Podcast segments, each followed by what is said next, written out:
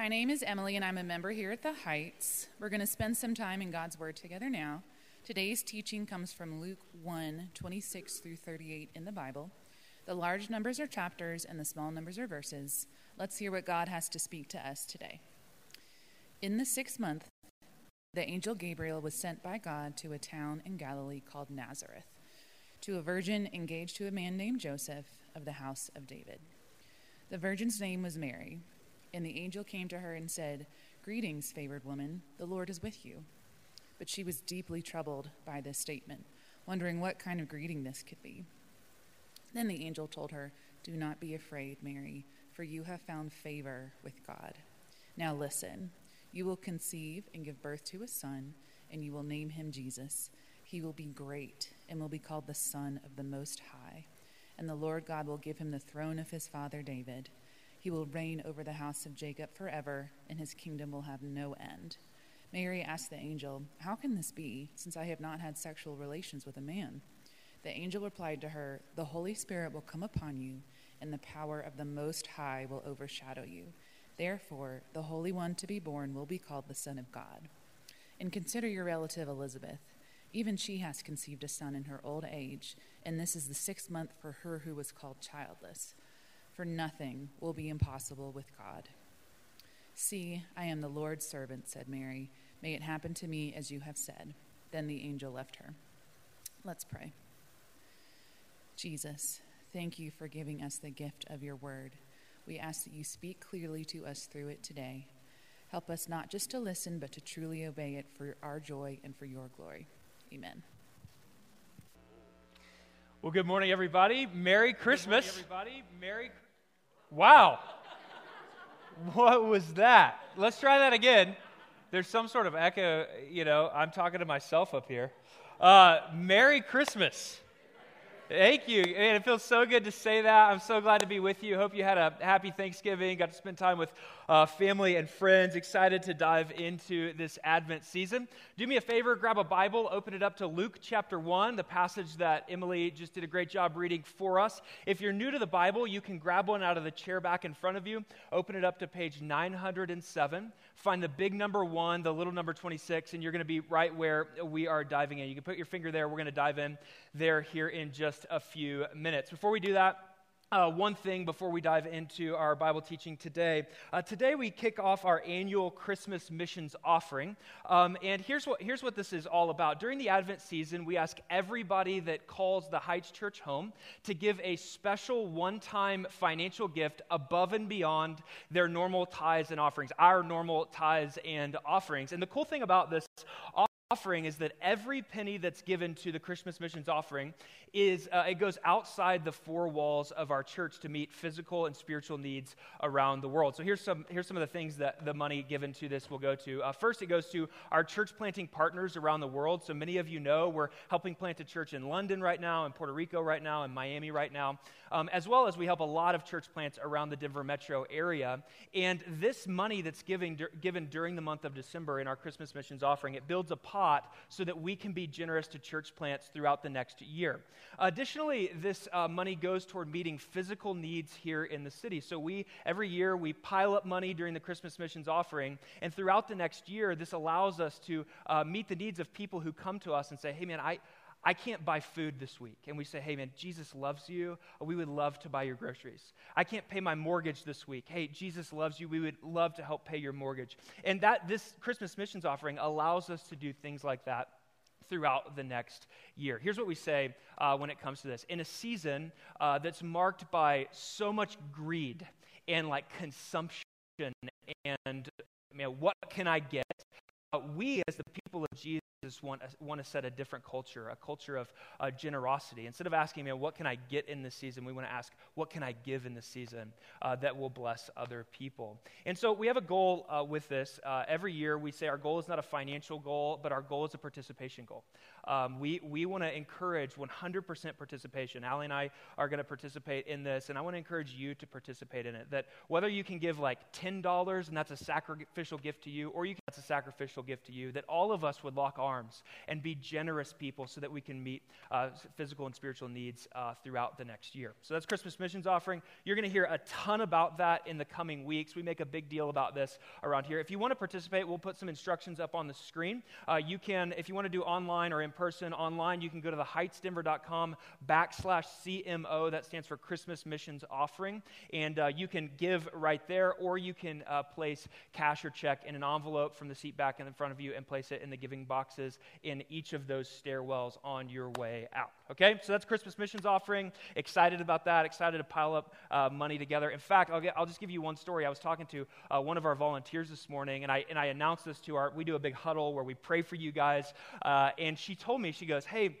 Um, I already got my check for Christmas missions offering uh, because every month over the last year, I've piled up money so that I can give to the Christmas missions offering. And it's like, yeah, that is so cool. That was so encouraging to me just to hear the heart of generosity in one of our volunteers this morning. So, encourage you to start praying about that, thinking through what you're going to give. You'll hear a lot about that in the coming weeks. Cool?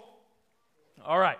All right, let's dive in. Today is uh, week one of Advent, where the global church pauses every year for four or five weeks, depending on the year, to pay attention to the arrival, or Anna said, the coming of Jesus. And this is what the word Advent means. It simply mer- means coming. It's the Latin word for coming, or the Latin word for arrival, where the church has historically done two things. It's looked backwards at the first arrival of Jesus and also looked forward to the second arrival of Jesus when Jesus is going to return and make all things new. We did a whole teaching on that this last week. The feelings that have historically been associated with this time are feelings in the church family of like longing and expectation and joy as we remember during the season that God is the one who entered into our darkness and hopelessness to bring light and hope and ultimately salvation. This is what the Advent season is all about and what we're going to spend the next four weeks looking at. So here's, here's what we're going to be doing during this Advent season. We're going to be spending time in the first couple chapters of Luke, looking at the first arrival of Jesus, and looking at four key stories in, in these couple of chapters and how they bring hope to us. That's what we're going to do over the next four weeks, and I'm, uh, I'm really looking forward to that.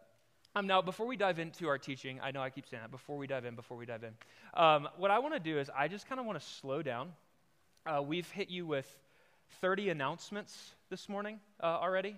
And uh, I know that as a church family, we're coming off of Thanksgiving. Some of you probably just flew in last night uh, from out of town. And if you're anything like me, uh, I've spent the last week super busy. And my heart feels busy and my mind feels busy. Uh, I got a lot going on. We, my family's actually moving this afternoon, and we got back in yesterday. So I'm, I'm just like, I'm feeling scattered. The holiday season can leave you feeling scattered. And man, I just, what we believe around here is uh, when we open the Bible, that God's going to speak.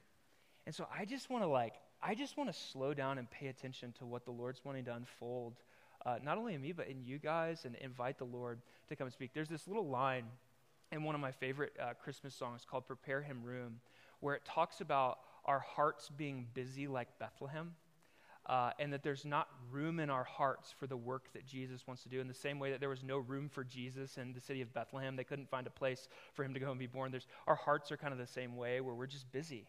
And we don't, we don't have space in our hearts and in our minds for Jesus to come and work. So, what I want to do is, I just, and we do this semi regularly around here, I just want to give you about 30 seconds of silence uh, you can posture your hands like this if you want to in a posture of just invitation. And I want to encourage you to silently pray in this 30 seconds Lord Jesus, would you come and would you speak to me and would you change me during this time as we open the word? So 30 seconds of silence, then I'll pray for us and we will dive into our teaching today.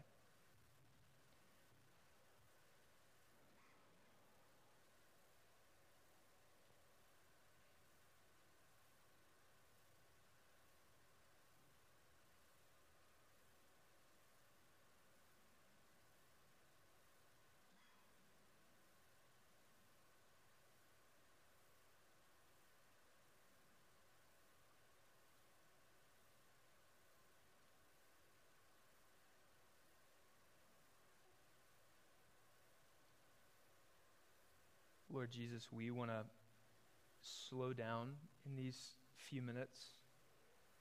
Um, and we want to give our attention to you. We believe that you are alive. We believe that you are here with us by the Holy Spirit. We believe that when we open your word that you are speaking. The question is not whether you are speaking. The question is are we paying attention? Are we listening?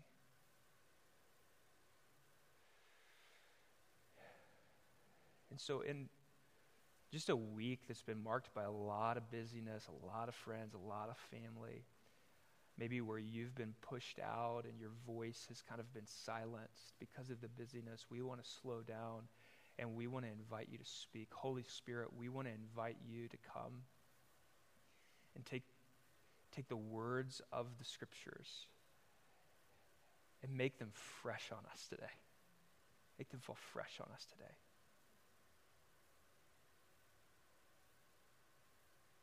We want to pray that you would help us pay attention to you.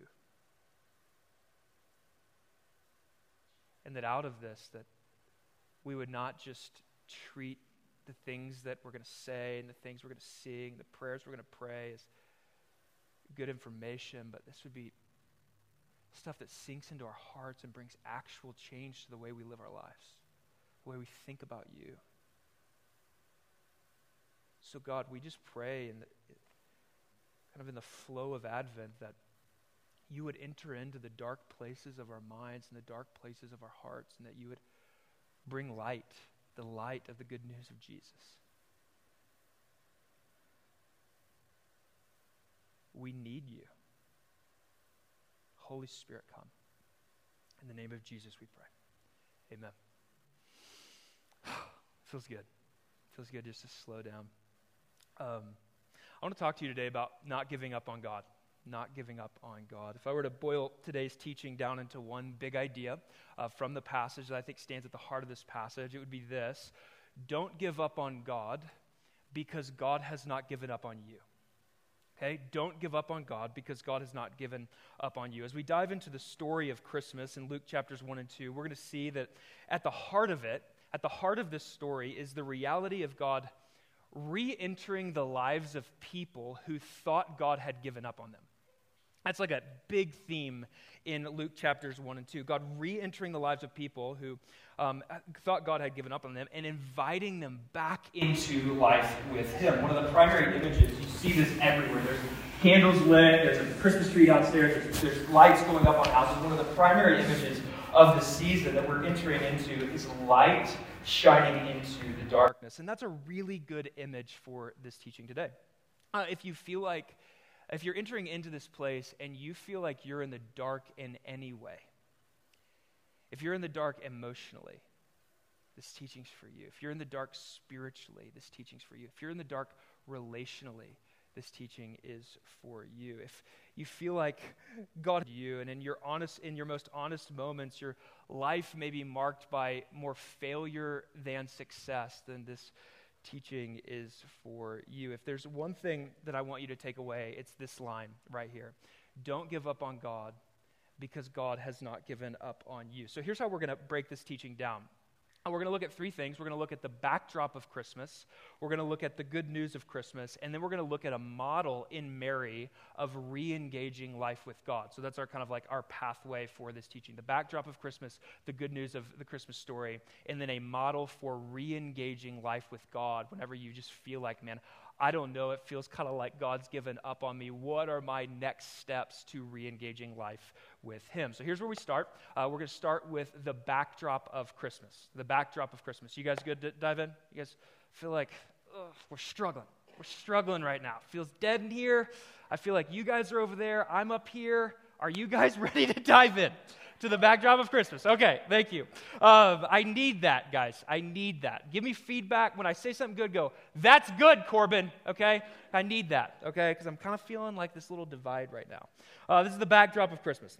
One of the things I love about the Bible, and I say this all the time, is that the Bible is a really, really raw and honest book. The Bible does not uh, meet us in kind of like and deal with us in religious, spiritual fantasy land. The Bible meets us in like the most felt and real realities of life. And as we dive into the story of Christmas, the birth of Jesus, one of the things I'm aware of, one of the challenges we face is that most of us kind of like over sentimentalize the Christmas story. My daughter is super into a movie called The Star. You guys, have you guys seen The Star? It's like it's the cutest little Christmas movie. My, you know, uh, Merritt wants to watch it like every single day. The Star, The Star, The Star. She's all about the star. She sings little songs.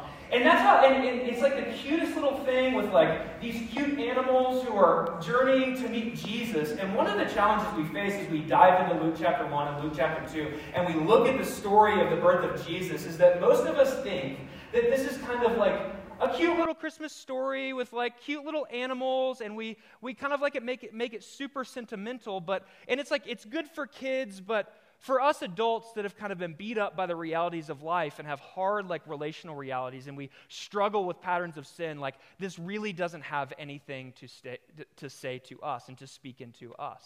It's actually far different.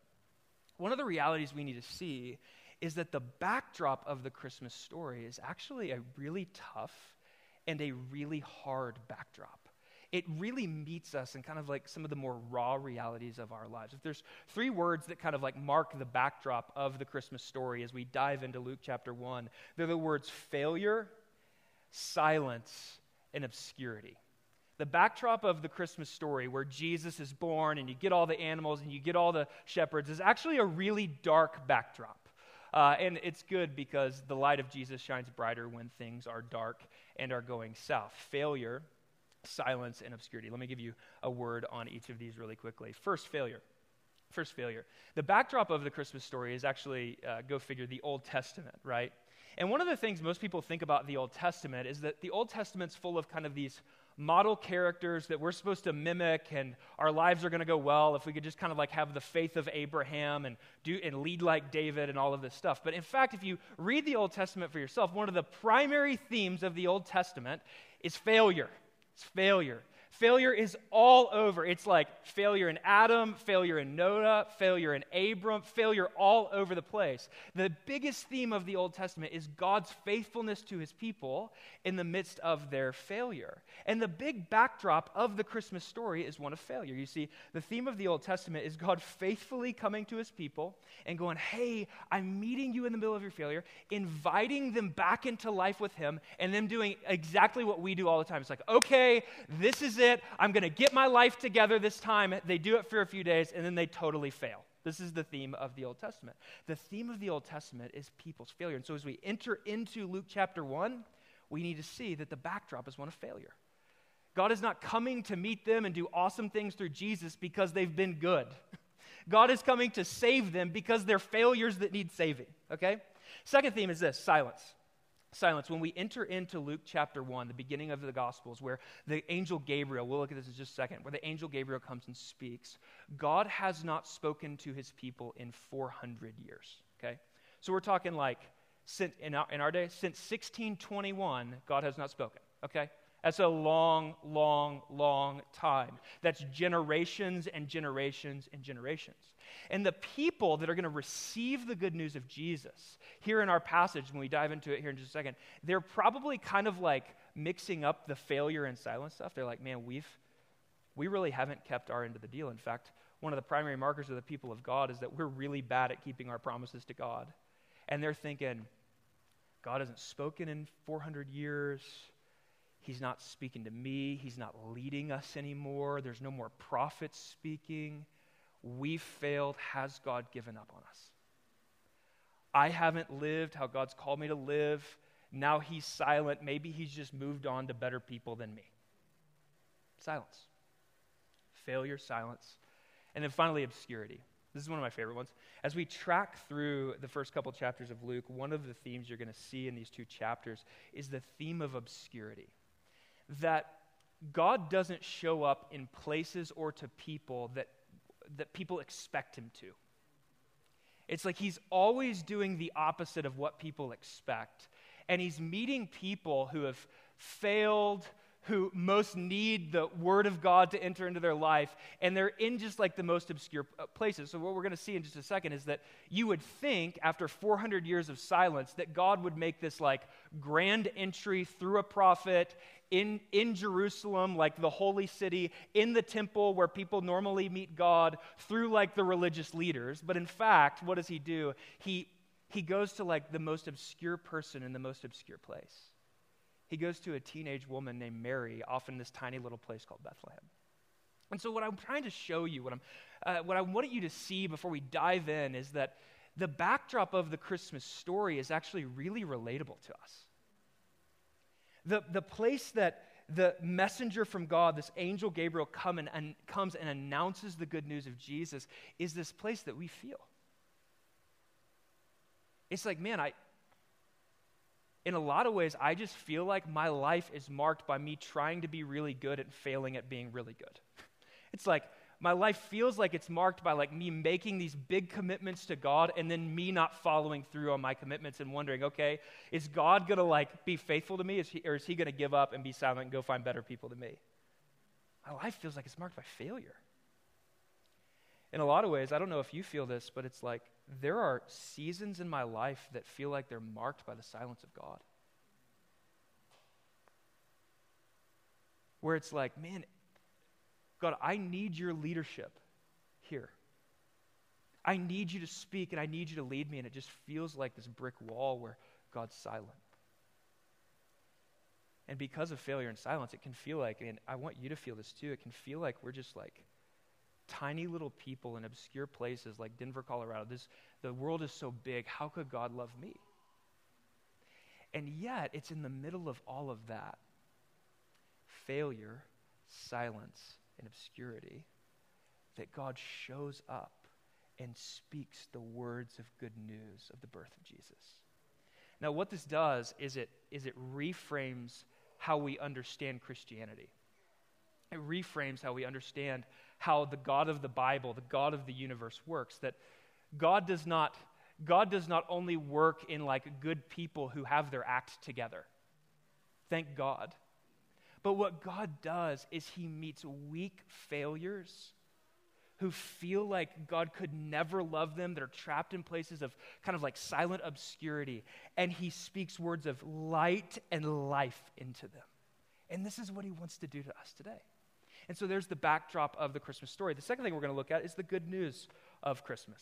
The good news of Christmas. Look at verse 26 with me. This is where we dive in. I wanted you to, wanted you to get the context of Luke chapter 1 first. Verse 26 says this in the sixth month, the angel Gabriel, angel uh, is just a fancy uh, Greek word for messenger, the messenger Gabriel. The angel Gabriel was sent by God to a town in Galilee called Nazareth, obscure place, to a virgin engaged to a man named Joseph of the house of David.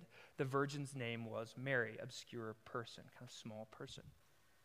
And the angel came to her and said, Greetings, favored woman. The Lord is with you. Now, I love this. I'm going to highlight this here in just a little bit as we, as we look at Mary as a model for faith.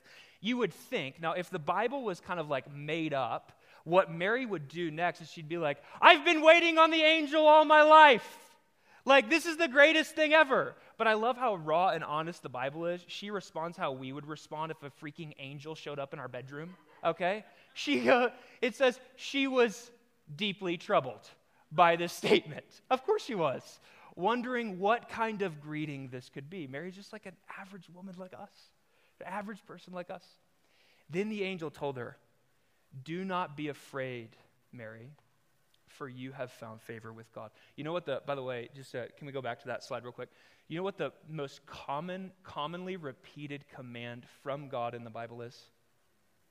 Do not be afraid. Do not be afraid. I love that. We get that right there. Now, listen, you will conceive and give birth to a son.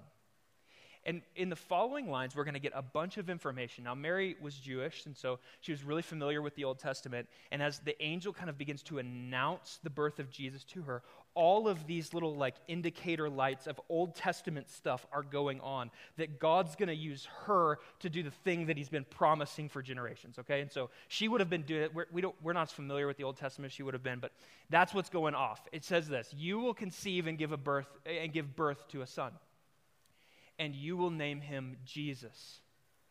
He will be great and will be called the Son of the Most High. He's going to be the Son of God.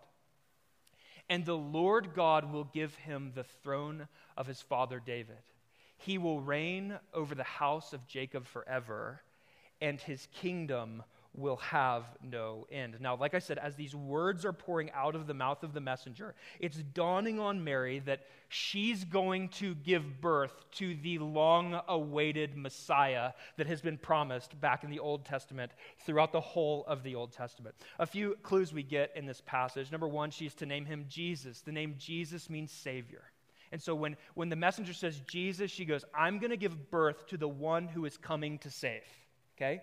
You're going to name him Jesus. You're going to name him Savior. He will be called the Son of God. He's going to be God in the flesh, coming to save his people. And he's going to be, you see this in the passage, in the royal line of Jacob and David. Jacob and David are two of the big daddies of the Old Testament, okay? And so it's like, she hears that and she goes, Jacob and David? All right, this is a big dude, all right? He's going to be the king who establishes the kingdom of flourishing and life, and life that will last forever. Now, just one little thing I'm trying to highlight here. The announcement of the birth of Jesus, right here in this passage, is God breaking his silence and announcing to failures and nobodies in obscure places that he loves them and is coming to save them. This is what the announcement of the birth of Jesus is. It's not this cute little sentimental thing where we're like, oh, that's sweet, a little baby born in a trough, and there's going to be little like lambs and uh, uh, calves like looking over it. And no, this is the announcement of a king God in the flesh who is coming to save his people. Essentially, in this birth announcement of Jesus, it's God announcing to Mary what will be announced around the globe that God is coming to do for us what we cannot do for ourselves. God is coming to save. God is coming to save. And, you know, I love this because it so perfectly intersects with real life in the real world. So perfectly intersects with real life in the real world. The, the tendency we have when we fail, when we don't live up to either God's expectations or our own expectations of ourselves, is to think that God will turn his back on us and give us the silent treatment as we kind of like fade away into obscurity, and God's going to go and work with people who are better than us and kind of can get their act together. But the gift of the Bible, and specifically the gift of this Bible passage, is that it shows us that God is actually the exact opposite of what we imagine him to be. You know, this is why we need the Word of God. Next year, we're going to call the year of, year of the Bible. We're going to make a massive push for our whole, the whole church to be serious disciples of Jesus, reading our Bibles every day. And, and the reason we need the Bible is because every single time we read the Word of God, we get our image of God that we, our false image of God that we carry around in our, around in our heads and in our hearts, reframed for us in the best ways. And that's what this passage does for us. God in this passage is the exact opposite of what we imagine him to be. Actually, what this passage shows is that, is that actually the place of feeling like a total failure, who's kind of like, who is far from God and not hearing from God anymore and feeling kind of like an obscure person, actually, that place right there is the place that the God of the Bible specializes at entering into and speaking words of hope and life and salvation. This is what God's specialty is. The Christmas story shows us these wild things about God. Things like These things are unbelievable. Things like even in our perpetual failure, God is perfectly faithful to his people. Like, even in our perpetual failure, God is perfectly faithful. I read this in my time with the Lord in the Word this morning in 2 Timothy that even when we are faithless, He remains faithful because He cannot deny Himself. Like the story of Christianity is not this story, I'm going to talk about this in a second, is not this story of like, if you get your act together, God will love you and use you and do great things. The story of Christianity is God doing great things and loving people who can't get their act together, and by His power accomplishing His plans. It's just like things like, He just doesn't quit on His people. I just think of Philippians where it's like, He who started a good work in you will bring it to completion in the day of Christ Jesus, that He will not quit on you. Things like the perceived silence of God, God was silent for 400 years, does, they, that thing doesn't equate to Him not loving you and preparing salvation for you. He went quiet just before he spoke words of salvation and came to save. Things like even when we feel like the most no name and obscure and inconsequential person in the world, that God sees us. He sees our situation, He sees our pain, He sees our sin, and He loves us anyways, and He can enter into that place with good news. This is what the Christmas story shows us. And I just have to add this. The thing that I love about this, probably the most, is that God actually knows what we need more than we do. You know, whenever I find my, myself in a place, in a place of kind of like failure and kind of feeling like I'm, I'm just not like clicking on all cylinders, and this is probably my personality. Some of you may, might deal with this differently. What I think that I need is just kind of like a list of rules and some good advice and a little pep talk, and I can kind of get my act together. I'll make some New Year's resolutions. It's coming, and my life is going to be like up and to the right from here. You know? It's like, just give me some good advice. Just give me a little like Tony Robbins or something, and I'm gonna be like, I'm gonna be like skyrocketing into like the successful marriage that I dream of and the successful life that I dream of and all of this stuff. But one of the things that I, that, that I love about this passage is that God doesn't enter in in Luke chapter 1 and speak words of good advice. He enters in and he speaks words of good news. He doesn't enter into the place of, uh, into Mary's place and go, hey, do you know what I'm going to do? I'm going to save the world through your son. Now, here's what I need. Here's the 10 things I need you to do so that you can be qualified for me to use you. He doesn't enter in with good advice, he enters in with good news. And I love this because if there's one theme that I'm kind of like hit on that's been, a, been true throughout the whole story of the Bible, it's that we human beings are really bad at keeping our end of the deal when it comes to obeying God.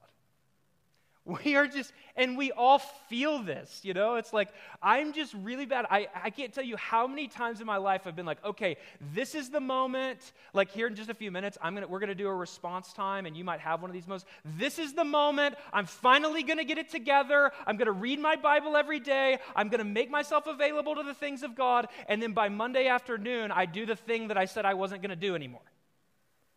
It's like we're just really bad at keeping our end of the deal when it comes to loving and obeying God. We're terrible at it. So God doesn't come to us with good advice on how to live. He knows we won't obey it. This has been the story of the Bible. What does he do? He comes with good news that he's going to save us despite our bad living. He's going to do for us through Jesus Christ what we couldn't do for ourselves. Jesus is going to come and he's going to do all of the work to bring us back to God. He's going to forgive us of our sin.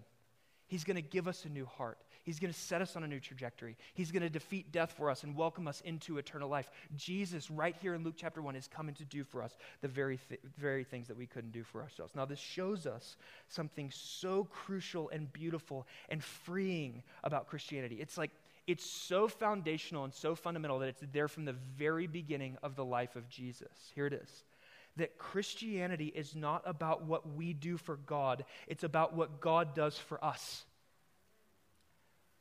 foundational. This whole thing is not this exhausting to do list of like how we can get our lives together and be more religious and succeed in our marriages and succeed in our singleness and all of this stuff. It's not that. Christianity is foundationally good news about what God has come and done for bad people like us. Christianity is not good life advice to be lived into. It is good news about what God has done that is to be received. Tim Keller says this about the difference between advice and news. He says, Advice is counsel about what you must do, news is a report about what has already been done. Advice urges you to make something happen, news urges you to recognize something that has already happened and to respond to it. Advice says it's all up to you to act, news says someone else has acted. And the messenger here doesn't show up to Mary and say, Here's what you have to do, and then give a long task list about obedience. The messenger shows up to Mary and says, Hey, here is what God is doing. He's coming to love and save his people through you. Now, the final thing we get in this so we see a dark backdrop, we see the good news of Christmas entering in that God that God is going to save bad people that can't get their acts together. But the final thing we get in this passage, and I think that this is probably my favorite part, is a model for re-engaging life with God. It's actually a model, the simplest way to put it is a model of faith. And we get the model in Mary. This is kind of where this goes from like intellectual fodder of like, oh, like that's cool that God is like that, to like, okay, so what do I do about it and how do I step into it? The big idea of today, just to keep us focused, is don't give up on God because God has not given up on you. And we've seen that in this passage, we get this beautiful reality of God breaking the silence and entering in and saving failures who feel like nobodies in obscurity. But this passage also gives us the way forward on how to receive this news and re engage life with God. So before I tease this out, I just want to. I just want to bring this down into real life really quickly, and then we'll look at Mary's model of engaging life with God. Maybe you're here and you're hearing this good news and you've never considered Christianity before. You're like, man, like I, you know, I got invited or I saw I saw something online about the heights and like I'm coming and I I've never really considered Christianity before, but you're finding your pl- yourself in this place of and it's shocking to you of feeling surprisingly open to it. You're like, I've never been as open as I am now to Christianity. What this does what Mary does in this passage is she serves as a model for you about how to take next steps and engage life with God for the first time. But maybe for you, this is probably a larger crowd in a, in a room like this. Maybe for you, you had days in the past where you, the best way I can put it is you just felt like you were alive when it came to the things of God. It's like, man, I, I like there were this years ago i used to read or months ago i used to read god's word and i loved it. I used to love showing up and worshiping and receiving the teaching of the word of god the preaching of the word of god. I loved it. I felt like god was changing me. But if i look at my last few months or if i look at my last few years i just feel like i feel like it's marked by i feel like it's marked by the backdrop of this of this passage. I feel like it's marked by failure where it's like I just can't get my act together. It's like I, I just don't love the things of God anymore. I feel cold toward God. It's marked by silence. I just feel like God's not speaking to me. He's not leading me in the way He once did. And it's kind of like, it feels like God's kind of forgotten about me. What Mary does, if that's you, in any way, what Mary does is she serves as a model on how to re engage life with God. Mary is the model for how to respond to the good news of the Christmas story. And I just want to briefly show you three ways that she responds to the good news of Christmas. Three ways that she responds to the good news of Christmas. Number one, Mary responds thoughtfully. Mary responds thoughtfully. One of the things people often think about engaging life with God and having a life of faith is that you have to throw reason and thoughtfulness out the window. You know, it's like, you hear that probably the most popular way you kind of like think about this or hear this said is like, just believe. Like, just believe, just do it. Just jump in, just jump in. Just believe in Jesus. And like, don't think about it. But that's actually really dangerous, and that's not the model that Mary gives us on the life of faith. Like, one of the things that I love is that no one can accuse Mary here of blind, questionless faith. In fact, she's actually full of a whole lot of questions for this messenger that shows up. She's like, whoa, whoa, whoa, whoa, whoa. Get the good news. I've got questions, bud. That's how she, that's how she does. I love this. Uh, I'll give you two examples of this. First, when the messenger uh, Gabriel shows up, we see that Mary is, quote, deeply troubled. Okay, and we talked about this earlier. This is verse, starting in verse 26. In the sixth month, the angel Gabriel was sent by God to a town in Galilee called Nazareth to a virgin engaged to a man named Joseph of the house of David. The virgin's name was Mary. And the angel came to her and said, Greetings, favored woman. The Lord is with you. Now, let's just, we tried to do this earlier. Let's just put yourself in this moment. Mary, normal lady, engaged to, I'm going to say, the love of her life, excited about the wedding day, getting things prepared, going throughout her day. Boom! Angel. Guys, that is not normal. That is not normal for an angel to show up. And you would think, you would think, you know, that these, because these things just happen in the Bible all the time, she'd be like, I've been waiting. Speak. But it doesn't say that. What does it say? Verse 29 But she was deeply troubled by this statement, wondering what this kind of greeting could be. Mary has, what I'm trying to show you is that Mary has a skepticism to her that's good. Not all skepticism about the things of God is bad. She has a skepticism to her that's good. She doesn't just go awesome and angel, she's skeptical. And then, even after the messenger announces the good news of a virgin birth of the king who will save her, she doesn't just blindly accept it, she questions it. And I love this. We unpacked this a few weeks ago when we talked about the virgin birth of Christ in our Apostles' Creed series. I love this. He, you know, he, he comes and he's like, You're a virgin, you're going to give birth to the Son of God. In verse 34, it says this Mary asked the angel, Okay, explain that to me. How can this be? And I love the CSB translations, translation. Since I have not had sexual relations with a man. She's, she's a practical woman. She's asking really, really good questions. How can this be? Now, just to name it, what we're seeing Mary wrestle with is faith and doubt. Faith and doubt. She's seeing things and hearing things that she's having a hard time believing. And yet, don't miss this in the story, the messenger never rebukes her for her questions. The, me- the, the messenger never the messenger never goes, quit asking questions, just believe. Just believe. Throw your, no. The messenger actually, if anything, he welcomes the thoughtfulness. He welcomes the questions and he responds to them very gently and with good reasoning. He never says, just believe, don't doubt. So let me just speak to doubt for a second. Because like a lot of people wrestle with this. Man, like, I think I believe in Jesus, but I but I've got these doubts that kind of like swirl around in my mind and they swirl around in my heart. And what you need to know is that the Bible has a really nuanced view on doubt. According to the Bible, sometimes doubt can be bad, but sometimes doubt can be good and can be a gift. Tim Keller, uh, as he's always helpful, he's helpful here on faith and doubt uh, as well. He says this, and I love this. This is probably my favorite thing of this whole passage that I got to study. He says, There's a kind of doubt that is a sign of a closed mind and there is a kind of doubt that is a sign of an open mind. Some doubt seeks answers, and some doubt is a defense against the possibility of answers. There are people like Mary who are open to the truth and are willing to relinquish sovereignty over their lives if they can be shown that the truth is other than what they thought.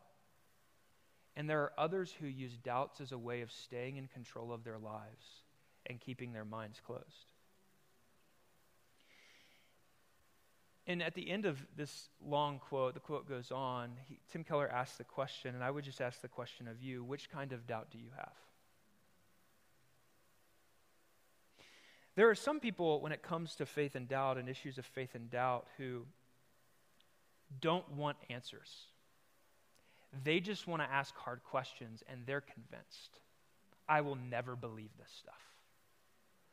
But there are other people like Mary who have this like holy inquisitiveness to them. They have questions that are bubbling up. And maybe this is you. You have questions that are bubbling up in your heart, in your heart and in your mind. And what that is, is that can be a gift from God that's leading you to engage the things of God and find out that there are really good, solid answers to your questions. And so, what kind of date, uh, what kind of doubt do you have? First, Mary responds thoughtfully. She doesn't just throw reason out the window. Faith, according to the Bible, has all kinds of thoughtfulness and reason to it. Second, Mary responds gradually. Mary responds gradually. Uh, throughout the Bible, we have people that engage life with God at different paces. Like, some people hear the good news of Jesus and they're kind of like all in. They're like, yeah, give it to me. I love it. Let's do it. I'm all in on Jesus. And if I'm honest, I, I, I really grew up in a, in a uh, faith tradition that really harped on this one. Uh, that was kind of like, you know, you hear one Bible, you should show up to church for the first time, and you should hear the Bible taught one time, and let's do it. Let's seal the deal right now. Come down front. The church will clap for you, and we'll be done. You know, and it's like, okay. And sometimes, like, don't get me wrong, sometimes that, that, that's good. Sometimes that culture is good. Sometimes that kind of stuff happens in the Bible. People will hear the good news of Jesus. It's like Acts chapter 2, and they're like, tell me what I have to do to be saved, you know? Tell me what I have to do to receive the good news. But other times in the Bible, and I think this one's talked a little bit, uh, not, not, talked about as much, is what I, what, what I want to say, the way I want to say it, is that faith can be gradual. Faith can happen kind of like in gradual baby steps uh, as people slowly move toward the things of God. And, and Mary is a really good example of this. Mary's faith happens in three stages fear, inquisitive doubt, and trust. Fear, inquisitive doubt, and trust. It begins with fear in verse 29. We've, we've harped on this one for a while as the angel shows up and greets her, and it just says she was deeply troubled by this. It's like sometimes when, you hear, when people hear the good news of Jesus, it doesn't strike them as good news, it strikes them as like really scary news. Like, oh, that's like scary. But in her fear, um, she doesn't let that stop her from engaging the things of God, but rather her, her fear leads her to inquisitive doubt. This is what we've been talking about, where she's kind of like, tell me more. Like, how is that going to be? Like, how could that be? How can these things happen?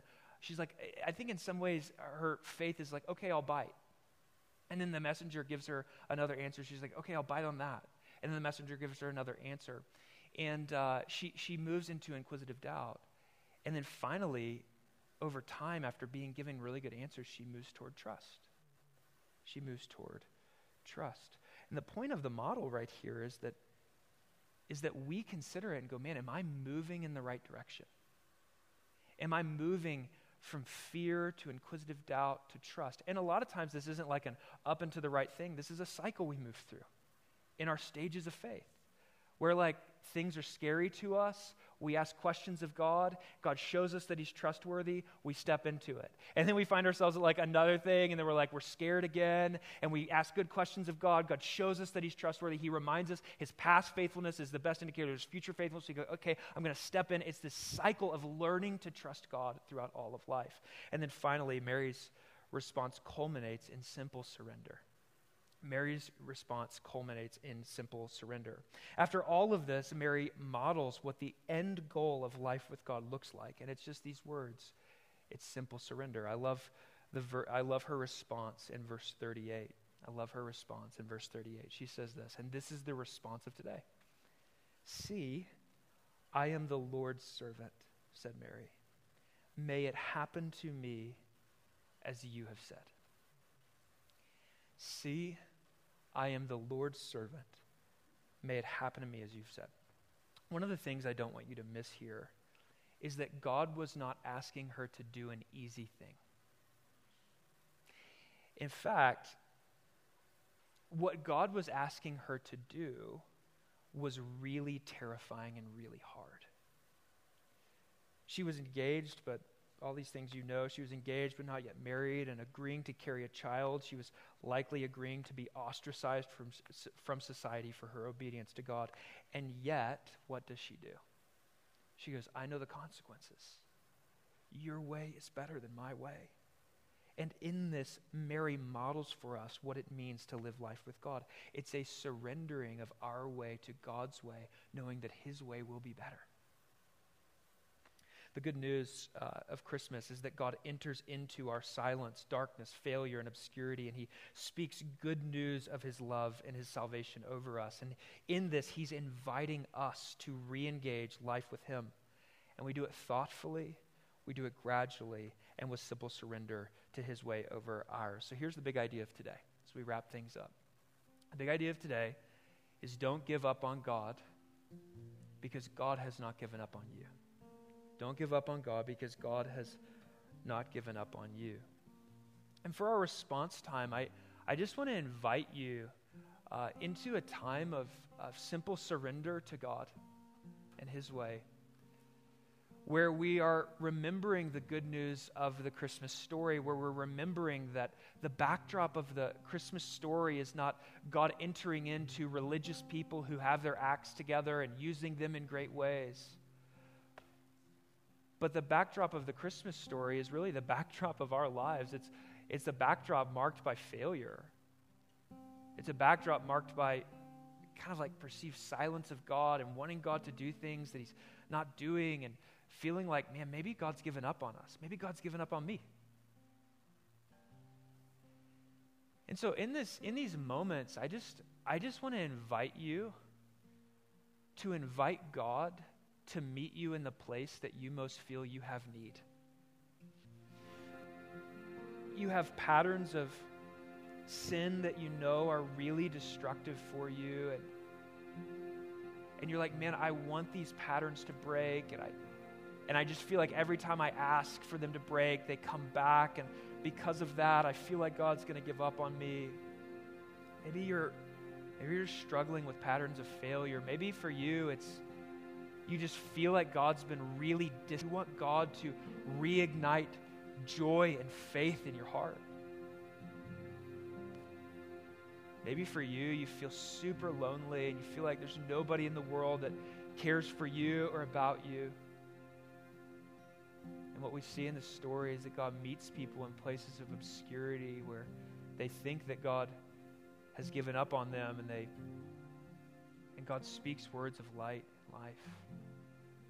And so, God, we're just coming and we're, we're coming before you and we're just saying that we need you to come and minister to us by your Holy Spirit in places of silence, in places of failure, in places of obscurity, in places of fear, and places of anxiety. We're just welcoming you to come and minister to us.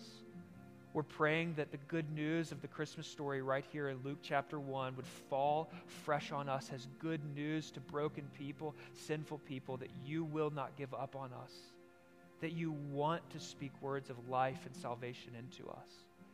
And so we welcome you to do that in the coming minutes. In the name of Jesus, we pray.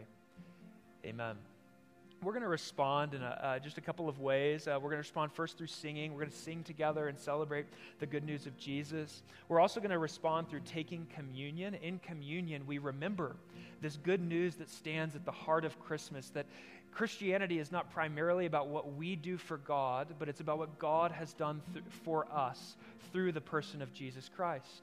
Through communion, we remember that we are not forgiven of our sins and made, and made secure in the love of God and given the hope of eternal life by being good religious people, but through the life, the shed blood, the death, and the resurrection of Jesus Christ. And so, if you would consider yourself a follower of Jesus, we would invite you to take communion during this response time. There's going to be two stations right up here in the front and two stations right back there in the back. You can do that at any time during the response time. And finally, I just want to offer as a response um, to be, uh, for you to be prayed over. Um, today's been kind of like a sensitive teaching that could meet people in places of kind of like, man, I, I just feel like these are like some tender places of failure. And so I just want to ask if you're one of our community group leaders around here, that you would head to the back of the room and make yourself available for anybody on the back end of the service during any time of the back end of the service to go back and be prayed for. Maybe you need the grace of God to fall in your heart. Maybe you need your faith in Jesus reignited. Whatever you need, go back there, and our community group leaders would love to pray for you. Let's stand and let's respond to the good news of Christmas.